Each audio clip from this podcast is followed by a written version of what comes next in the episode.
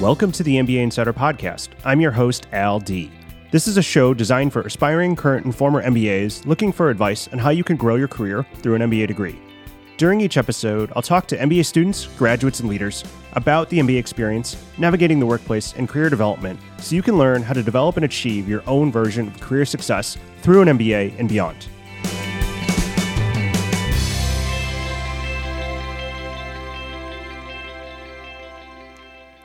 Hey everyone, welcome back to the MBA Insider Podcast. Happy 2023. This is your host, LD.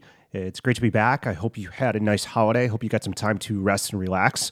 And as we kick off the new year, thought it'd be a great time to do another solo episode just to check in and to talk about what happened in the fall, what's looking ahead, and then to go through some listener questions. I got a couple questions that came in, and I figured this would be a great time to answer them and to provide some guidance and feedback on navigating the MBA application process, whether or not it's time to go to business school, and just some general career advice. And I just remind you if you have a question or you have any feedback, please shoot me an email. It's just al at mbaschool.com or find me on LinkedIn and shoot me a message. Okay, so let's start off with talking about some of the top stories about the MBA land and the MBA education space uh, from fall of 2022. I want to go over some of the main headlines of what's going on in the business school landscape. And I think this is particularly interesting if you are thinking about applying this coming year or perhaps maybe in the next cycle. And will just be a good state of the state, if you will, of what's happening in business school. So I think the first headline is going to come from probably around the fall of 2022 in October. And this is the headline that the GMAC, or the Graduate Admissions Council, says that applications to business schools worldwide dropped about 3.5% globally in 2022. Uh, so applications were down a little bit globally.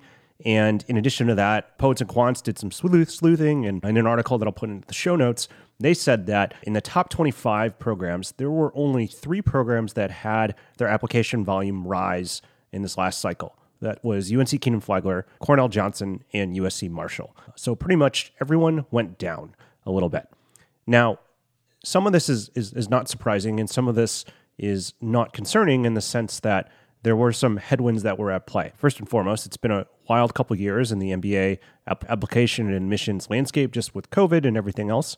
But the other thing that was happening, which is a, a challenge as well as an opportunity, at least for the applicants, is that in many cases, schools we're competing with companies for talent. As anyone who has been following anything, 2022 was the year of a lot of folks changing jobs or potentially getting raises and other things. And so schools are not just competing for top talent with each other, they're competing with top talent for companies that want to keep them. And that was something that came up first and foremost in, in, in the fall and something that is certainly on a lot of MBA admissions directors' minds as they go through this application cycle. So it will be interesting to see what application volume is like for round one and now round two, uh, seeing how it's tracking against last year. But that was one of the first headlines that came up in the fall.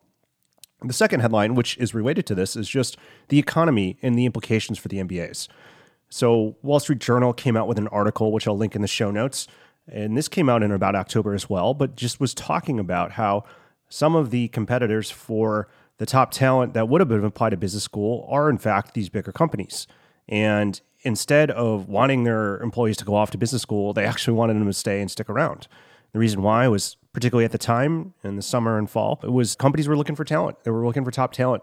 And they were, in a lot of cases, offering up things to keep their top talent, which might potentially push someone to not want to apply right away. And so that was another thing that came top of mind. What's interesting is just how things can shift. And since the summer and since this article really came out, there have been a number of things that have been happening in the economy. As anyone who is paying attention or having to fill up their gas at a gas station or buying groceries can tell you, things have shifted a little bit. And so, what's been interesting right now as we think about the economy and the implications, one of the things that is coming up, although perhaps not necessarily been reported just yet, is just how campus recruiting is being impacted by companies right now. There are a number of companies that are continuing on with their traditional recruiting efforts, and there are many that are also reconsidering at the moment, just in light of the economic conditions that many companies are facing.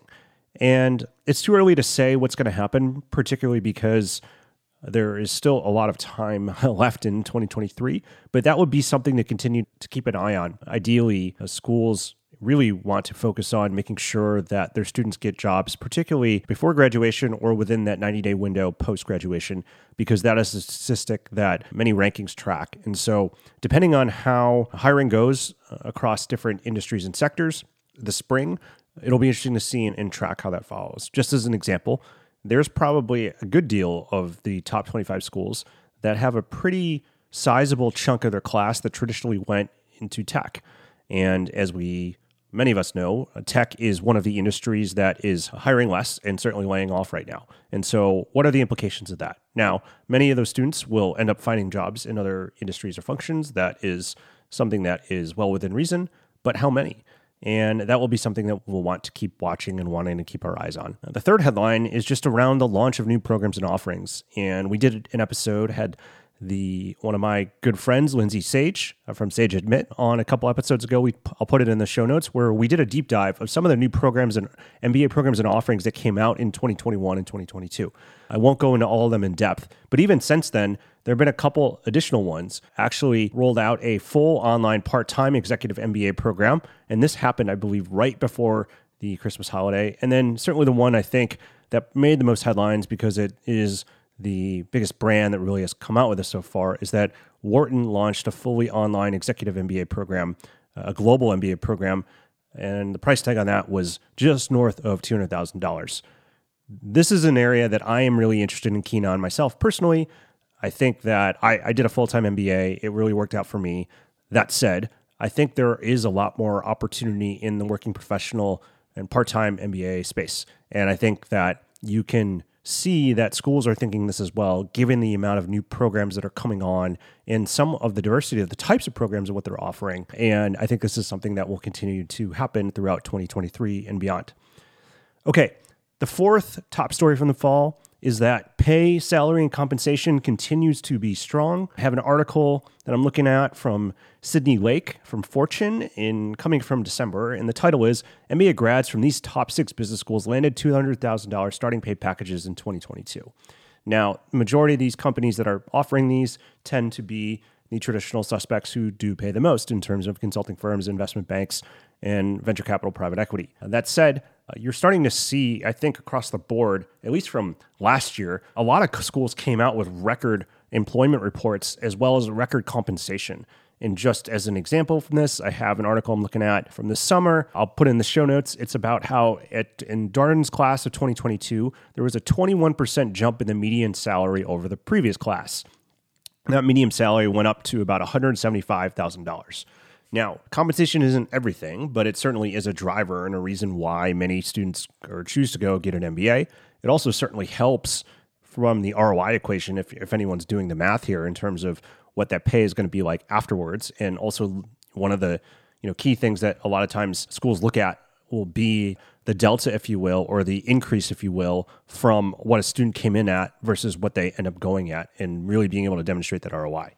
Now, in a lot of places, there's a reason why this is, and, and that I uh, quite honestly was is that there were a couple industries which tend to pay pretty well who were hiring in droves in 2022, and I think one of those most notably is consulting, and so that is definitely something that is coming up, and certainly is positive news if you're someone who cares very much about that ROI.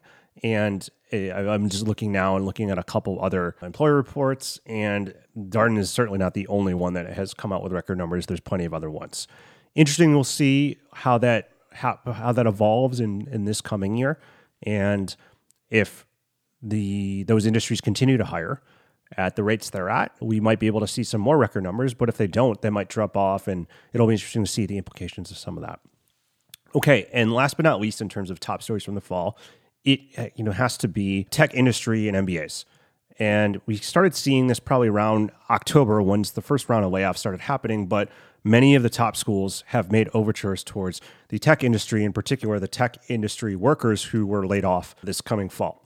And there were varying degrees of what overtures meant, but basically, at the bottom line, is people getting laid off. And a lot of schools saw this as an opportunity both to get more applicants and also I, I, do think that they absolutely wanted to help people out and show a little bit of empathy and provide people with opportunities and so You had some schools pull out the red carpet and give fee waivers and waive the testing requirements, uh, things like that. You had other schools who only did a few of those things. But in the end, what many schools did was, and or many schools are doing, if they haven't done it yet, is figuring out uh, what can we do to help and what can we do to take advantage of this opportunity because they believe that there are applicants potentially out there who could be a great fit for the school and they're trying to incent them to consider an MBA, particularly because many of them are at a career juncture. Getting laid off or having going through one of those experiences can be a pretty challenging and traumatic moment. And perhaps they weren't considering business school, but now they might. So, those are the top five stories from the fall that came top of mind. And I'm going to link some of these in the show notes. If you want to do a little bit more research, you can learn a little bit more about them. But I also want to give a couple other ones that I think are honorable mention, if you will. I think these are perhaps maybe a little bit underreported, but I still think they have some implications for the broader MBA landscape. Hey there, it's Al, and thanks so much for listening to the MBA Insider podcast. I wanted to take a quick break to ask you a small favor. I'm loving doing this show, and I hope you're enjoying it too. Unfortunately, it's still pretty hard to spread the word on podcasts, and that's where I would really love your help. If you're enjoying this episode, I would really appreciate it if you take a few minutes to leave a review and rate this podcast on Apple or Spotify or wherever you get your podcasts. Or simply share it on social media or send it to a friend. I'm incredibly grateful for your support. Thank you, and let's get back to the show. So, first and foremost, I'm going to start with the consortium, which is a organization, if you're not familiar with consortium, that advocates for the advancement of underrepresented minorities in the workplace, primarily through helping them and getting more of them into MBA programs. And they do a lot of scholarships as well as other programming to really help these students who end up going through the consortium and applying to business school to succeed in business school and beyond. I'm a proud consortium fellow. I think that organization does a lot of good for a lot of people. Consortium made headlines this year because they landed two big schools one is Kellogg School of Management in Evanston, Illinois, and the second, of course, is the Stanford GSB. Traditionally, consortium was really focused on, I would say, schools in the ranked 10 to 30 range.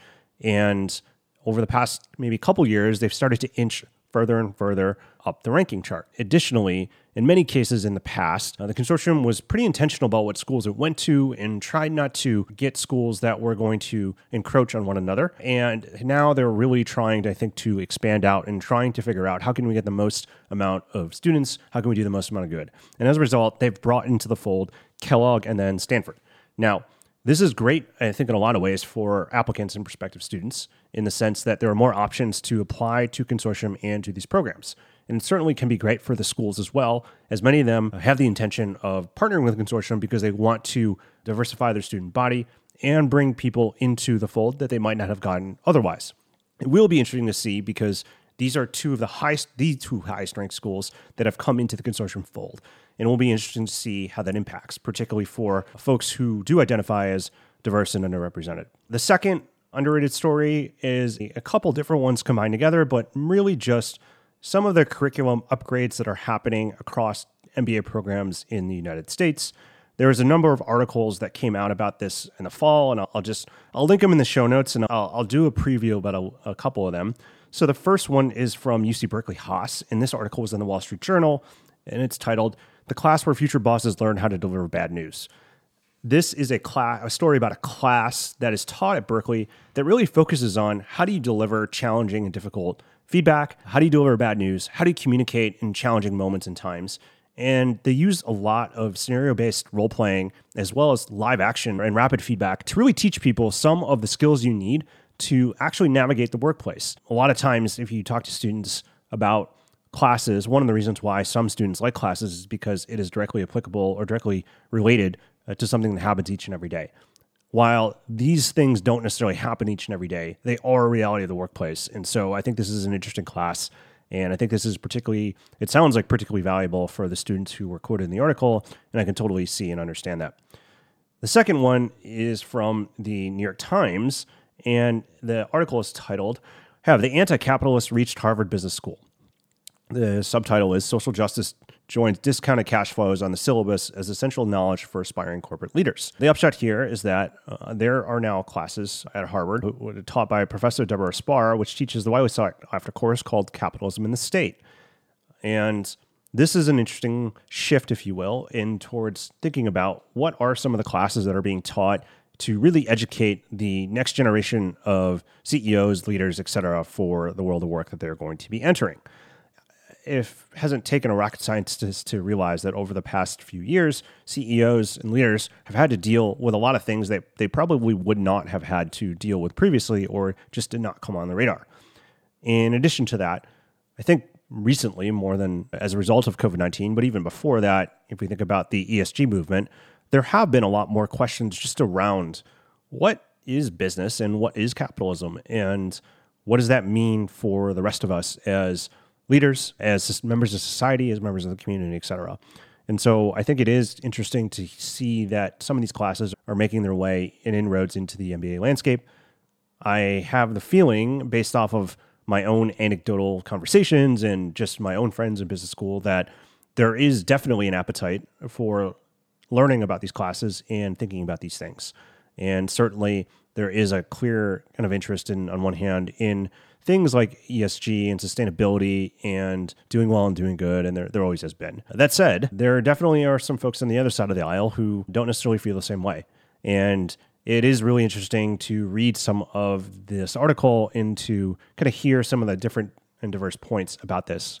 And I, I do think it is interesting just knowing that the impact that a school like HBS has had on what we consider as modern day business and capitalism to teach a class like this. If anything, I do think it's valuable to have these types of classes to really spur in conversation and thinking for the students who are in them.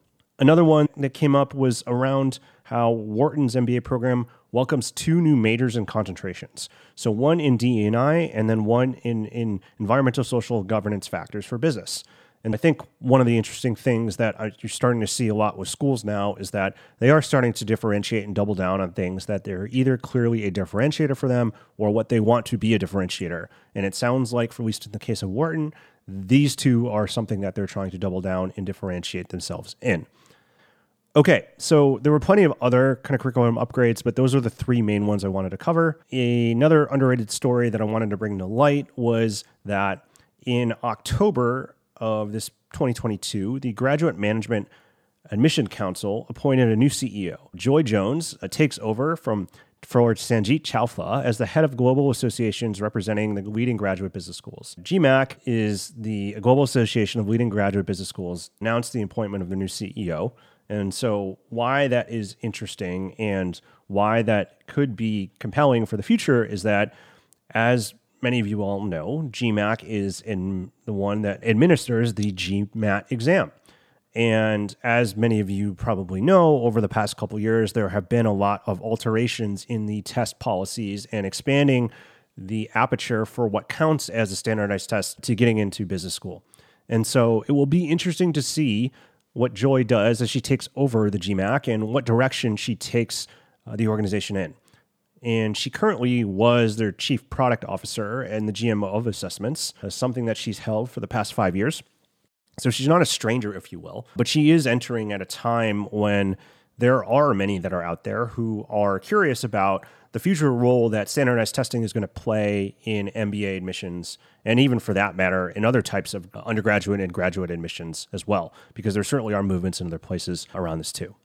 And then the last story that I'm going to cover that was a little underreported and came in right before the buzzer of December in 2022 is and comes from from the MBA Roundtable, which is a association of leaders from top MBA programs across the world. But they came out with a survey in conjunction with Wiley. Some of the findings they found from evaluating some of the test optional policies were when they looked at their student body, they found it to be they found they got improved qualifications of leadership, social influence, creativity, originality, and initiatives. And while most survey respondents reported no change in most skills when considering how test optional policies impact the student body, a significant number saw an impact in those areas. The other thing that came from it was that the application volume and the diversity of students at many business schools have increased as a result of the test optional policy. This is also interesting in that as schools look to diversify their applicant base, one of the ways they figured that they could do this is through changing and making the policy test optional. So when you pair this study and this kind of sentiment with the announcement I just made about there being a new CEO of GMAC, it is going to get really interesting to see how moving forward as we move forward and hopefully to outside of COVID, what test policies look like for MBA programs in the future and what GMAC does in order to respond as they think about this. Okay, so those are some of the top stories in the landscape from this year, a couple unreported ones. And before we close out on this episode, I actually just wanted to do a quick mailbag. So I have a couple questions that came in that I want to talk about and share and hopefully give advice on in case some of you are dealing with these yourself. So, the first question I get is from an MBA applicant who says, I'm struggling with my applications, particularly with any type of question that involves me self reflecting. I know that self reflection is important, but I just find it hard to do. How do I self reflect in a way and write an essay that is unique to me and doesn't sound trite? So, this is a really good question, and it's definitely something I have seen in a lot of different areas, both in the MBA application process, but also just in terms of the job search in general. Sometimes trying to reflect, to come up with answers in practice can be really hard. If self reflection was easy, everyone would do it, but they don't because it can be hard sometimes. And just telling someone to self reflect or to be authentic isn't always as helpful because it doesn't really isn't really prescriptive. And so I want to offer a couple suggestions to this person for how they can maybe dig a little deeper, maybe can practice a little self reflection, but to do so through some pretty practical tips. So, first and foremost, I would say number one, write down stories. Write down stories about yourself. Just find stories about yourself over the years. It can be work, it can be non work, it can be anything in between, but memorable stories that really articulate who you think you are or say something about you, just write them all down. And, and, and, and once you write a bunch of them down, really to nitty gritty, you can go through them and see what comes up and see what sticks. I think this is one of those things where you probably know some of these intuitively and they're probably in your head. But if you just take the chance to write some of those things down, they'll start to become some themes that kind of bubble up or things that you can pull out of them or expand further on. The other thing I think you should do is take a look at this past six months or maybe even year. We'll say year write down what you did at work and what you learned from each of those things. Those could be projects, initiatives, programs that you've launched, etc. But write them all down and write it down and then write what you learned from that experience. Maybe even write like the highs or the lows. This is again is a pretty tactical and granular thing, but I think what it'll do is that the sheer act of writing it down and the sheer act of having to really be specific about things will start to bubble up some ideas for you. And then the last piece of feedback I'd give would just be around get some feedback. Do a 360 degree feedback survey. It's a pretty simple process, but all you need to do is come up with a couple questions, find about five to 10 people who know you well, ask them all the same questions, and collect the feedback. You can ask questions What are my strengths? Where have you seen me use these strengths? What's something about me that makes me unique and why? What do you go for me and for advice for? What do you think my personal brand is? But if you take some of those questions, ask about 10 people, and look at the answers, I think you'll be able to come up with some themes that really help you out. So if you're struggling with applications and trying to talk about yourself in an authentic way, those are my three tips for how to go about doing that. Okay. I hope that was helpful. And a reminder if you do have any other questions that you want to ask, send me an email or find me on LinkedIn and shoot me a note. I'll try to find a couple times over the course of the next few months to answer all these either on the show or I'll reach out to you directly to answer. Okay, that wraps up this episode. I hope you enjoyed it. Thank you so much for listening and have a great 2023. Hi, everyone. LD here, and thank you so much for listening to the MBA Insider Podcast. If you liked what you heard, make sure to head over to Apple Podcasts and to write a review. It will only take 15 seconds. I'd also love to hear what you've been listening to on the podcast and any suggestions you have for how we can improve. Find me on LinkedIn or head over to mbaschooled.com backslash podcast.